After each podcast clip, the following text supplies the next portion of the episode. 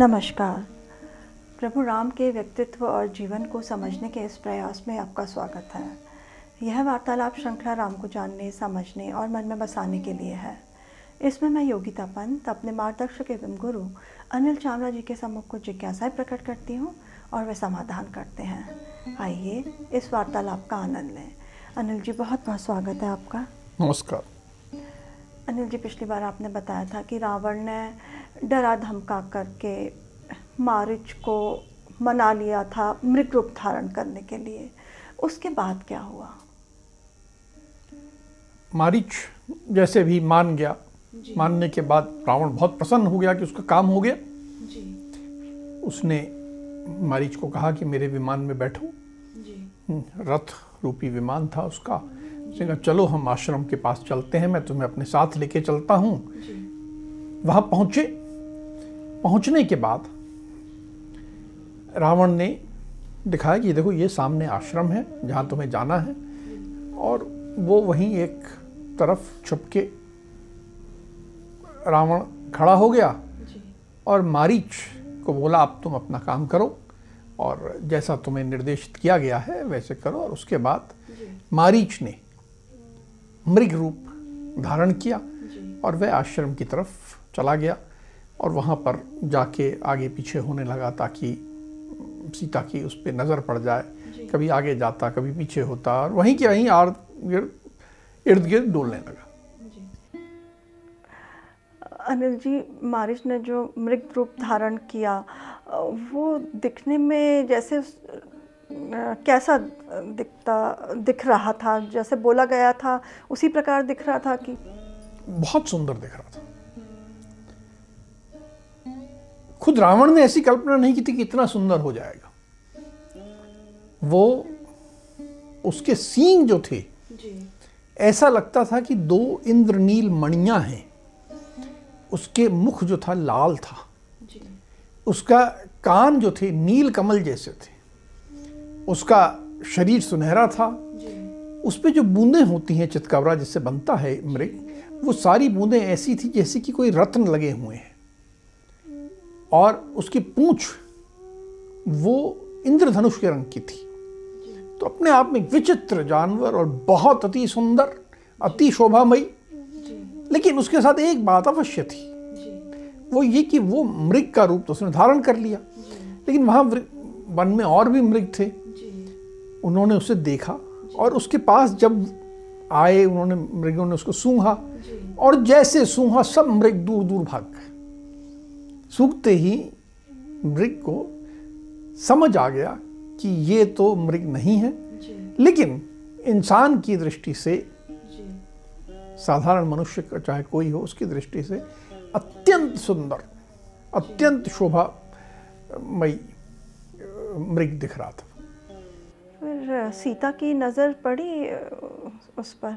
बिल्कुल पड़ी। वो तो उधर ही घूम रहा था, इंतजार में था कि सीता मुझे देख ले। सीता ने जैसे देखा तो बिल्कुल मोहित हो गई। जैसे कहते हैं ना कि दिल उछलने लगा कि अरे ये कितना सुंदर जानवर है। और बिल्कुल बाल सुलभ ढंग से या स्त्री सुलभ ढंग से अपने पति और देवर को बुलाने लगी कि हे आर्यपुत्र, हे दोनों भ्राता, इधर आओ, देखो कितना सुंदर मृग है। ऐसा मृग आपने कभी नहीं देखा होगा, जल्दी आओ जल्दी आओ जल्दी आओ करके उन्होंने हल्ला मचाया और दोनों भाइयों को बुला लिया कि वे आए और देखें कितना सुंदर। ये दोनों भाई आए होंगे, राम और लक्ष्मण, तो उनकी ये मृग को देख करके क्या प्रतिक्रिया थी? लक्ष्मण ने देखा और देखते ही कहा कि ये धोखा है, ये मृग नहीं है, ये मारीच है। ये वही मारीच है जो हमें विश्वामित्र के आश्रम मिला था, जो एक बार और मृग रूप लेके आया था और हमने उसे मारा था। ये वही मारीच है और ये उसकी आदत है मृग रूप धारण करना। उसने मृग रूप धारण करके अनेक मुनियों का वध की, की हत्या की है। अनेक नरेश जो शिकार करने जंगल में आते हैं वो इस माया में डूब चुके हैं और फिर बाद में उनका वध कर देता है। ये माया है। आप ये समझ लीजिए कि विश्व में, इस प्रकृति में कहीं भी ऐसा कोई मृग नहीं होता जिसका कि चर्म जो है स्वर्ण का हो और जिसकी बूंदें रत्नमयी हो, ऐसा कहीं नहीं होता। आप मन में विचार लाइए नहीं, ये तो धोखा है। ऐसे धोखे के पीछे अपना मन मत ललचाइए, ये लक्ष्मण ने बहुत स्पष्ट कहा। ये इतनी स्पष्ट बात कहने के बाद फिर सीता का क्या कहना था? सीता की स्थिति एक बड़ी विचित्र हो चुकी थी। जैसे मैंने पिछले प्रकरण में कहा कि जो व्यक्ति काम से ग्रसित हो जाता है वह अंधा हो जाता है, उसे हितकर बातें समझ में नहीं आती। और काम का अर्थ ऐसा नहीं है कि, कि स्त्री पुरुष संबंध में यौन संबंधों से संबंधित नहीं, कुछ भी सुंदर लगता है तो वह काम भावना है। अब सीता उस काम भावना से मोहित हो चुकी थी, उन्होंने लक्ष्मण की बात सुनी ही नहीं, वो तो उसी में डूबी थी। अरे कितना सुंदर है, देखो ना उसका कितना चिकना है, मुंह देखो कैसा लाल है, पूंछ देखो कैसी है, उसके ऊपर हाथ फेरने में कितना आनंद आएगा, अरे ये तो मुझे चाहिए ही चाहिए, ये कितना सुंदर है, इसकी सुंदरता ने तो मुझे पागल कर दिया है। है आर्यपुत्र, आप तो कोशिश करो कि तो जीते जी पकड़ लो, अगर जीते जी पकड़ लिया तो यह हमारे यहाँ घूमता रहेगा, इसको बांध दूंगी, कितना मैं रोज इसका आनंद लूंगी। और जीते जी नहीं पकड़ सकते कोई बात नहीं, इसको जब आप मार दोगे, शिकार करते हुए मार दोगे तो इसका चर्म जो है, चमड़ा, वही उसी में तो सारी खूबसूरती है। उस खूबसूरती वाले चमड़े को मैं अपनी घास फूस की चटाई पे बैठा बिछा दूंगी और उस पर मैं बैठूंगी तो कितना आनंद आएगा, सोने का जैसा हमारे पास चर्म हो जाएगा। और फिर अभी हमारी वनवास की अवधि पूर्ण होने ही वाली है, जब मैं अयोध्या जाऊंगी और वहां अयोध्या में हम आप सिंहासन पे बैठोगे तो सिंहासन पे बिछा देंगे और फिर हम उस पे हम दोनों बैठेंगे तो कितना सुंदर लगेगा। अब वो ऐसे सपनों में खो गई कि बस अपने पति से जैसे एक स्त्रियां हट करती हैं कि मुझे तो ये चाहिए ही, बस अब इसमें मैं कुछ नहीं सकती। लेकिन फिर भी ये विदुषी थी, इनको ध्यान आया और इन्होंने कहा कि मैं जानती हूँ, मुझे सिखाया गया है कि काम भावना के वशीभूत होके पति को कुछ कार्य करने के लिए कहना गलत है। देखिए बहुत बड़ी बात सीता ने कही, बोली मैं गलत कर रही हूं लेकिन मेरा मुझ पे वश नहीं। जैसे होता है ना, आज भी स्त्री बाजार में जाती है, एक साड़ी दिख गई तो इतनी अच्छी दिखी कि अब तो मन मोहित हो गया। सीता कह रही गलत है, ऐसे कोई वस्तु सुंदर दिख गई उसके लिए अपने पति को काम पे लगा देना कि जाओ ये करके आओ, ये गलत है। लेकिन मुझसे मन पे अब नियंत्रण नहीं है, मेरा मन मोहित हो गया है। तो हे आर्यपुत्र, राम को आर्यपुत्र के आगे संबोधित कर रही है, हे आर्यपुत्र आप मेरी इच्छा पूरी करो। जी, पूरी तरह से मोहित हो गई थी, तो राम जी का क्या कहना था? अब देखिए राम के सामने दो मत आ चुके थे जी। एक लक्ष्मण उनके प्रिय भ्राता का और एक पत्नी का जी। राम सदा संयत रहते हैं, समझदारी से, से बात करते हैं और जो भी मत आया है उसको ठीक सम्मान देना, उसको अपने निर्णय में लेना और फिर कुछ निर्णय करना जी। और राम के निर्णय प्रक्रिया हमें मालूम है। राम की निर्णय प्रक्रिया क्या है? त्रिवर्ग, धर्म अर्थ काम। उन्होंने वही प्रक्रिया का उदाहरण दिया, लेकिन उन्होंने काम से प्रारंभ किया। उन्होंने लक्ष्मण को हंसने लगे कि देखो विदेह नंदिनी कितनी मोहित हो गई, और वैसे ये बड़ी है भी बहुत सुंदर, अगर उसको देख के ये काम से ग्रसित हो गई हैं, इच्छा से ग्रसित हो गई, तो ये स्वाभाविक है, इनको गलत नहीं कहा जा सकता, इनका उस पर मोहित होना उचित है। और ये भी सत्य है कि जब भी राजा लोग वन में शिकार करने जाते हैं तो वो मांस लाते हैं, चर्म लाते हैं, जंगल में जाते हैं तो उनको कहीं पे स्वर्ण का भंडार दिख जाता है, कहीं रत्न मिलते हैं, कहीं पर और चीज़ें मिलती हैं, तो शिकार से अर्थपूर्ति होती है। मैं इस मृग को मारूंगा तो जो चमड़ा मिलेगा या जो मांस लाऊंगा उससे एक संसाधन आएगा, एक अच्छी चीज़ आएगी परिवार में, तो ये भी अच्छा है। तो काम के अनुसार उचित है। धर्म की बात बाद में करेंगे, पहले अर्थ की करें। तो अर्थ की बल तो हो रहा है कि कुछ हमें संसाधन मिल रहा है, है कोई एक अच्छी चीज़ घर में आएगी। और फिर बोला अंतिम बात धर्म की। लक्ष्मण, मैं तुम्हारी बात मानता हूँ कि ये मारीच ही है जी। और मैंने प्रतिज्ञा की है कि मुझे राक्षसों को मारना है जी। इस मारीच को तो मारना है ही। तुम्ही ने कहा कि बहुत मुनियों की, बहुत दरेशों की इसी मृग रूप में इसने हत्या की है, तो इससे मारना तो मेरा परम धर्म है। तो यदि मैं काम को भी एक तरफ रख दूं और अर्थ को भी एक तरफ रख दूं, केवल धर्म के आधार पे मुझे इसे मारने जाना चाहिए। और एक हिरण है, मैं मान लूंगा, इसमें कोई बड़ी बात नहीं है। मैं लक्ष्मण को निर्देशित किया कि हे भ्राता, तुम अपने अस्त्र और कवच धारण कर लो जी। और यहाँ पर सीता की सुरक्षा में खड़े रहो जी। ठीक वैसे ही जैसे पहले जब चौदह राक्षस आए थे, तब भी चौदह हजार आए थे, तब भी अब भी उन्होंने वही व्यवस्था की जी। कहा कि तुम यहाँ रहो और मैं अभी इसका शिकार करके आता हूँ। शिकार करना एक साधारण बात थी, और उन्होंने धर्म, अर्थ, काम तीनों के आधार पे यह निर्णय किया कि अगर ये मारीच है तो भी इसे मारना उचित है, और मारीच नहीं है तो स्वर्ण चर्म के लिए और मांस के लिए मारना भी उचित है। और अपनी पत्नी को सुंदर लग गया है, उनकी भी इच्छा पूर्ति हो जाएगी। धर्म, अर्थ, काम तीनों दृष्टि से ये उचित कार्य है। ये निर्णय करके राम ने कहा कि मैं इसे मारने जाऊंगा, और लक्ष्मण को निर्देशित कर दिया कि तुम तैयार रहो और सीता की सुरक्षा सीता की सुरक्षा पे लगे रहो। अनिल जी, राम अब स्वर्ण रूपी मृग के पीछे गए मारने के लिए उसको, तो फिर क्या हुआ? जो स्वर्ण मृग था जी, ये तेजी से दौड़ा जा रहा था जी। जैसे राम पीछे आया, तो जानता था कि राम पीछे आएंगे, और राम की शक्ति को भी जानता था कि तो मारीच था जी। तो वो बहुत तेजी से दौड़ रहा, कभी वृक्षों में छुप के ओझल हो जाता, कभी इधर छुप जाता, कभी उधर।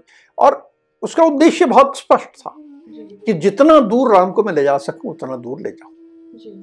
तो बहुत दूर ले जाता गया और राम के साथ इस तरह खेल खेलता रहा, और ले जाते हुए फिर जब एक स्थान आया जबकि काफ़ी दूर गया था और राम के सम्मुख आया, तो राम ने एक मारक बाण अपने धनुष पे चढ़ाया और सीधा उस मृग पे मारा। और बाण जाके जैसे उस स्वर्ण मृग को लगा तो उसकी माया समाप्त हो गई, और वह अपने मूल स्वरूप में मारीच के रूप में प्रकट हो गया। और प्रकट होके गिरा, और जैसे गिरा तो मारीच को ध्यान आया कि मुझे रावण ने एक और काम कहा था जी। तो अब ठीक मरने के पहले उसने पूरा जोर लगा के जैसे मरता हुआ आदमी चीखता है जी। वैसे ही चीखा, लेकिन वह राम के स्वर में जी। पूरे जोर से ची, चीखा, हा सीते हा लक्ष्मण। जैसे कि मारीच नहीं मर रहा हो, राम मर रहे हों, और वो चिल्ला रहे हो कि हा सीते हा लक्ष्मण। राम ने देखा, भौचक्के रह गए। उनको पहली बात ध्यान आई कि हाँ, लक्ष्मण ने बिल्कुल सही कहा था कि ये मारीच ही है। दूसरी बात, वे तुरंत भयभीत हो गए। उनके मन में वो आशंका आ गई कि ये इसने जो हार सीते हा लक्ष्मण कहा है जी। ये कोई बहुत बड़ी योजना है। उन्हें समझ में आ गया कि ये योजना केवल इसके मरने से मैंने मारीच को मार लिया इसलिए मैंने कुछ उपलब्धि प्राप्त कर ली हुई नहीं है जी। ये कुछ और योजना है जिसमें मैं फंस गया। ये राम को समझ में आ गया और उन्हें लगा कि हाँ मुझे तुरंत अब वापस जाना चाहिए। काफी दूर भी आ गए थे जी। और वन में एक होता है कि जो भी बाहर जाता है तो, तो सब कुछ दिन भर एकत्र करना होता है खाने का ये, तो उन्होंने जल्दी जल्दी और भी जो एकत्र करना था वो एकत्र किया, ये लिया और फिर बहुत उतावली से वापस जाने के लिए वो उतावली करने लगे क्योंकि उनको जल्दी समझ में आ रहा था कुछ गड़बड़ हो गई है जी। क्या हुई है, क्या योजना है ये भी नहीं समझ पा रहे थे। अनिल जी, मारीच द्वारा हा सीता हा लक्ष्मण कहा तो ये सीता और लक्ष्मण ने भी सुना होगा, तो सीता की क्या कहना था इस बारे में? ये आवाज पूरे जंगल में गूंजी थी जी। मरते हुए आदमी की बहुत जोरों की आवाज थी जी। और ये जब सीता ने सुना तो एकदम घबरा गई, विचलित हो गई जी। कि मेरे राम संकट में हैं। वे तुरंत लक्ष्मण से बोली जी। कि लक्ष्मण तुमने ये आवाज सुनी है, ये बहुत आर्त आवाज है जी। लगता है राम किसी बड़े संकट में फंस गए हैं। बिल्कुल ऐसी आवाज है जैसे कि कोई बहुत कितना भी शक्तिशाली बैल हो उसको चारों तरफ से सिंहों ने घेर लिया हो, शेरों ने घेर लिया हो, तो जैसी वो आवाज करता है वैसी आवाज है। कहीं ना कहीं राक्षसों ने उन्हें घेर लिया है और वे मदद चाहते हैं जी। तुम तुरंत जाओ, अब यही करना है तुम्हें, अब राम को तुम्हारी आवश्यकता है, तुम यहां खड़े मत रहो जी। तुरंत जाओ, जल्दी जाओ, उनको बचाओ, वो तुम्हारे भ्राता संकट में है, जाओ। तो सीता का अनुरोध सुनकर फिर लक्ष्मण गए राम जी के पास में? नहीं, राम संकट में है ये सारी बात सीता ने कही जी। लेकिन लक्ष्मण ने कोई प्रतिक्रिया नहीं दी, बिल्कुल आश्वस्त खड़े थे वह, उन्होंने जैसे सुना ही ना हो। फिर सीता ने क्या कहा? अब सीता को लगा ये क्या हो रहा है। अब वो क्रोधित हो गई और लक्ष्मण को कहने लगी तुम जा क्यों नहीं रहे हो, तुम यहां क्यों खड़े हो, शायद तुम चाहते ही हो कि राम का कुछ अहित हो, तुम मित्र रूपी दिखाते हो लेकिन तुम वास्तव में उनके शत्रु हो। तुमको तो बड़ी प्रसन्नता हो रही होगी कि राम विपत्ति में है, मैं सब समझती हूं तुम्हारे मन को, तुम्हारा मन काला है, तुम तो चाहते हो कि राम राक्षसों से मारे जाएं और तुम्हारा मुझ पे अधिकार हो जाए, तुम मेरी सुंदरता पे मोहित हो गए हो, तुम जो कर रहे हो ठीक नहीं है, तुम्हारे मन में मेरे लिए लोभ आ गया है, यह बिल्कुल ठीक नहीं है, तुम तुरंत जाओ और इस तरह का अपने कालेपन का परिचय मत दो। सीता के कठोर वचन सुनकर के लक्ष्मण ने क्या कहा? लक्ष्मण बिल्कुल विचलित नहीं थे, इतने कठोर वचन सुने जी। फिर भी उन्होंने सीता को बहुत शांति से समझाया कि आप राम को नहीं समझती, मेरे भ्राता जो हैं वे कितने शक्तिशाली हैं ये आप नहीं जानती। पूरे विश्व में कोई मनुष्य, कोई देवता, कोई गंधर्व, कोई सर्प, पक्षी, मुनि, ऋषि, राक्षस, कोई भी आ जाए वे राम का कुछ नहीं बिगाड़ सकते। राम अत्यंत शक्तिशाली हैं, उनको किसी भी प्रकार से मेरी द्वारा प्रदान की हुई सुरक्षा की आवश्यकता नहीं है। हे भाभी, आप अपना मन विचलित ना करो, शांत रहो, ये जो आप आवाज आपने सुनी है राम की आवाज नहीं थी।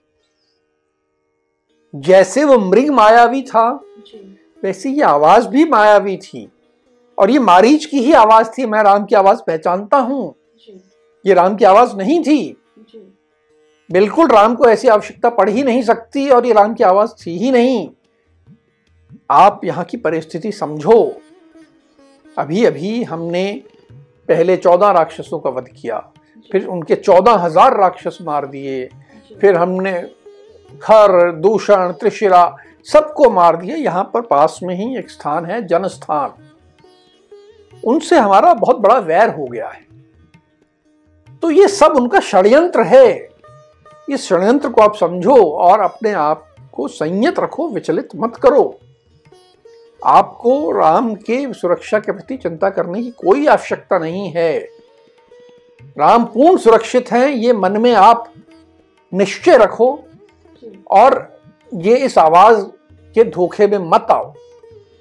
ये आवाज जो है इस ये राम की आवाज नहीं है। मैं बिल्कुल निश्चिंत हूं और मेरे को भ्राता एक जिम्मेदारी सौंप के गए हैं। वह जिम्मेदारी है आपकी सुरक्षा की और मैं उस जिम्मेदारी को निभा रहा हूं। जब तक मुझे उनका आदेश नहीं आता और मैं विश्वस्त हूं कि हाँ उन्हीं का आदेश है, तब तक मैं आप अपनी इस जिम्मेदारी से विमुख नहीं होऊंगा, नहीं हटूंगा। और मुझे कृपया आप, आप मेरी जिम्मेदारी, मेरा जो दायित्व है उसको निभाने दो। तो और लक्ष्मण की समझदारी बात सुन करके फिर सीता ने क्या कहा? जो व्यक्ति एक बार अपना मन बना लेता है, एक स्त्री जब मन बना लेती है तो सुनती नहीं, समझदारी की बात नहीं सुनती। पुरुष के साथ भी होता है, स्त्रियों के साथ भी होता है, पर शायद स्त्रियों के साथ ज़्यादा होता हो, मुझे नहीं मालूम। पर सीता तो और क्रोधित हो गई, उनकी आंखें लाल हो गई, वे रो भी रही थी और एकदम क्रोध से तमतमा रही थी। अब उन्होंने सारी मर्यादाएं तोड़ के अपने देवर को अपशब्द कहना शुरू किया। कहा, हे अनार्य, हे निर्दयी, हे क्रूर, हे कुल कलंक, तो बहुत खराब आदमी है। तो राम पे आई विपत्ति से तू प्रसन्न हो रहा है, मैं जानती हूं। ये सब जो बातें मना रहा है तू, मैं इसके बहकावे में नहीं आने वाली। तू तो है ही गलत आदमी, तू तो एक मित्र का भेष बना के तू शत्रु है। और तू वहां से तूने देखा राम अकेले चल रहे थे, तो तू साथ चला इसी इरादे से है। और अकेला चला, अपनी पत्नी को भी साथ नहीं लिया तूने, क्योंकि तेरी नीयत खराब थी। तू बहुत खराब आदमी है। हो सकता है तुझे भरत ने भेजा हो, कहा हो कि राम को निपटा दो, तेरी नीयत बहुत खराब है, तेरी मुझ पे दृष्टि है, तू सोचता है कि राम नहीं रहेंगे और तू मुझसे शादी कर लेगा। पर समझ ले कि मैंने एक बार राम का संसर्ग कर लिया, अब यदि राम नहीं रहेंगे तो मैं अपने प्राण त्याग दूंगी, लेकिन तुझे हाथ नहीं लगाने दूंगी। तेरी और भरत की योजना सफल नहीं होगी। तू तो बहुत तुच्छ प्राणी है। अब इस तरह करके उन्होंने एक एक करके अपशब्द कहे, लगातार बोलती जा रही हैं, चिल्ला रही हैं। ऐसी स्थिति लक्ष्मण के लिए निर्मित कर दी। इतने कठोर वचन सुन करके फिर लक्ष्मण ने क्या कहा? इतने कठोर वचन जब भी किसी को कहे जाए तो सब बुरा तो लगेगा, स्वाभाविक बात है। जी। बुरा लगेगा, कभी ये अच्छा नहीं लग सकता। जी। और बुरा लगा। जी। फिर भी लक्ष्मण बहुत संयत रहे। उन्होंने कहा कि आप जी। की बातों का मैं उत्तर नहीं देना चाहता। आप मेरे लिए आराधनीय देवी हो और देवी इतनी बातें कह रही है, ये मैं सुन नहीं सकता। मेरे कान ऐसी बातें सुनने के लिए तैयार नहीं है। मैं आपकी कोई बात नहीं सुन सकता। मैंने सुना है कि कई बार स्त्रियां, बहुधा ऐसा होती हैं, कई होती हैं जिनका विनय धर्म से कोई लेना देना नहीं होता। वे चंचल होती हैं, कठोर होती हैं, घर में फूट डालने वाली होती हैं। पर आप ऐसी होंगी, मेरे को तो ऐसी कल्पना भी नहीं थी, आपसे मुझे ऐसी अपेक्षा नहीं थी जैसे आपने शब्द अभी कहे। ये शब्द उन्होंने मुझे बहुत चोट की है, मैं इन बातों को नहीं सुन सकता, मुझे ऐसा लगता है कि कहीं ना कहीं आपकी बुद्धि इस क्षण नष्ट हो गई। फिर उन्होंने कहा, यहां इस वन में उपस्थित सभी प्राणियों, आप लोग साक्षी बनो कि मैंने अपनी भाभी को कुछ भी गलत नहीं कहा, जो कुछ कहा न्याय युक्त कहा, धर्म युक्त कहा, मर्यादा का पालन करते हुए कहा, और आप लोग साक्षी बनो कि मैंने कुछ गलत व्यवहार भी नहीं किया, बिल्कुल सही व्यवहार किया, और केवल जो मुझे मेरे भाई ने एक दायित्व दिया उसका निर्वहन करते हुए ही खड़ा हूं। तो अपने मन से नहीं खड़े थे वो, मैं उतना कर करके खड़ा हूं। और उसके बाद भी मेरे भाभी ने मुझसे इतने कठोर वचन कहे, निश्चय ही भाभी आपके कुछ बुद्धि भ्रष्ट हुई है, कुछ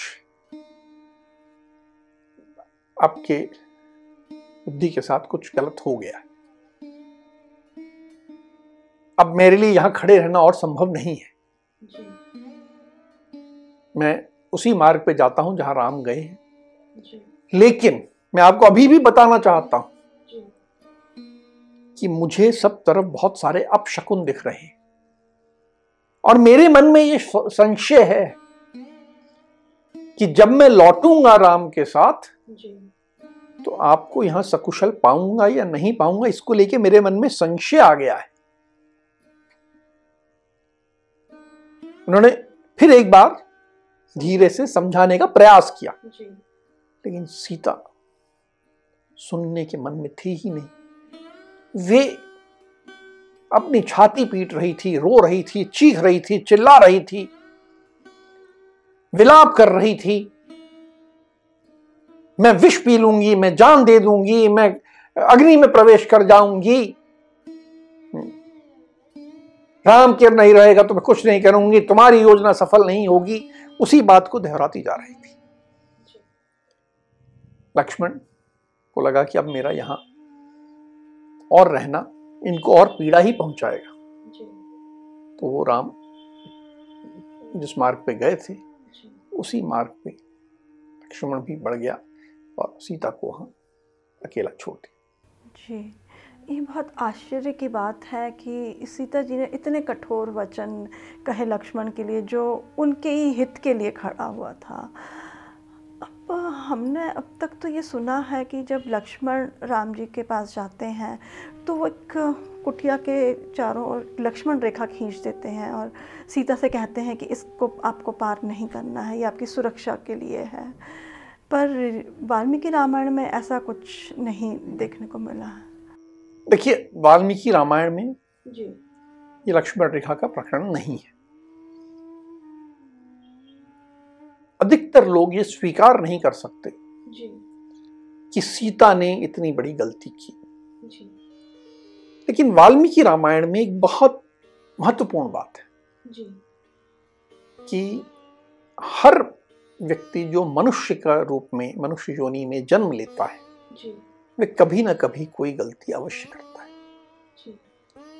और उस गलती का उसे परिणाम भुगतना पड़ता है। सीता ने गलती की, यह हमारा मानना है कि यह देव योजना कांड था। कई बार देव जब चाहते हैं कि चीजें जो घटनाएं हैं एक दिशा की ओर बढ़े तो वो व्यक्ति की बुद्धि भ्रष्ट कर देते हैं, और सीता की बुद्धि देवों ने इस प्रकार भ्रष्ट की। उन्होंने गलती की, एक नहीं दो तीन गलतियां की। पहली गलती की कि एक काम मायावी एक काम भावना में जो सुंदर लग रहा है वो चाहिए ही, उसके लिए हट करना। दूसरी गलती की कि अपने पति पे आप प्रेम करते हो, लेकिन प्रेम का अर्थ विश्वास होना चाहिए, संशय नहीं। और तीसरा, जब आपका देवर जो कि इतना चरित्रवान है जी, उसको इतने कठोर शब्द कहे, उस पर संशय किया जी, उसको गलत कहा। लेकिन उससे बड़ा एक मैसेज और यहाँ बहुत बड़ा है जी, एक संदेश जो कि हमें जीवन में करना चाहिए, सीखना चाहिए। अगर कोई मुझसे इतने कठोर शब्द कह दे जैसे सीता ने लक्ष्मण से कहे थे जी, तो शायद मेरे लिए उस व्यक्ति से पुनः सहज हो पाना बहुत कठिन होगा। मैं मनी मन एक गठान बांध लूंगा कि ये व्यक्ति के साथ, तो चाहे पुरुष हो स्त्री, कोई भी किसी प्रकार का गलत वचन बोल दे जी। लेकिन यहां पर सीता ने इतनी बड़ी गलती की, इतने कठोर वचन कहे, लेकिन लक्ष्मण ने अपने मन में इसको लेके कोई गठान बांधी हो कि या कहा हो राम से कि भाई देखिए आप अपनी पत्नी के साथ सुख से रहिए, अब मैं तो आपके बीच में नहीं पड़ूंगा, अब मेरा आपका संबंध समाप्त, मैं आपके घर तो आऊंगा भी नहीं। ऐसा नहीं क्या उसमें। इसके बाद जो कुछ हुआ घटनाक्रम, लक्ष्मण राम के साथ खड़े रहे, बाद में भी अयोध्या लौटने तक, अयोध्या में राज करने में इस घटना का उनके संबंधों पे कोई छाया नहीं आई जी। ये भी एक सीखने की बात है जी, कि अच्छा व्यक्ति जो हमेशा मेरे साथ अच्छा करता हो, मेरा शुभचिंतक हो, मेरा भला करता हो, मेरा हित करता हो, मेरे साथ खड़ा हो, अगर कभी उसका मन भटक जाए, दिमाग भ्रष्ट हो जाए और मुझे कुछ गालियां दे दे, मुझसे बुरा कर ले, तो मुझे उसे भूल जाना है। क्षमा करने की बात भी नहीं है यहाँ पे जी। क्षमा करने में एक आदमी ऊपर चढ़ जाता है जी। ना, बस भूल जाइए उस बात को, उस बात को बिल्कुल अपने संबंधों में कोई काली छाया मत डालने दीजिए। ये बहुत महत्वपूर्ण बात है जी, बिल्कुल सही कहा आपने। अब हम आज की चर्चा को यहीं विराम देते हैं। अगली कड़ी में राम के जीवन से जुड़े कुछ अनछुए पहलुओं के साथ हम दोनों फिर उपस्थित होंगे। राम राम, राम राम।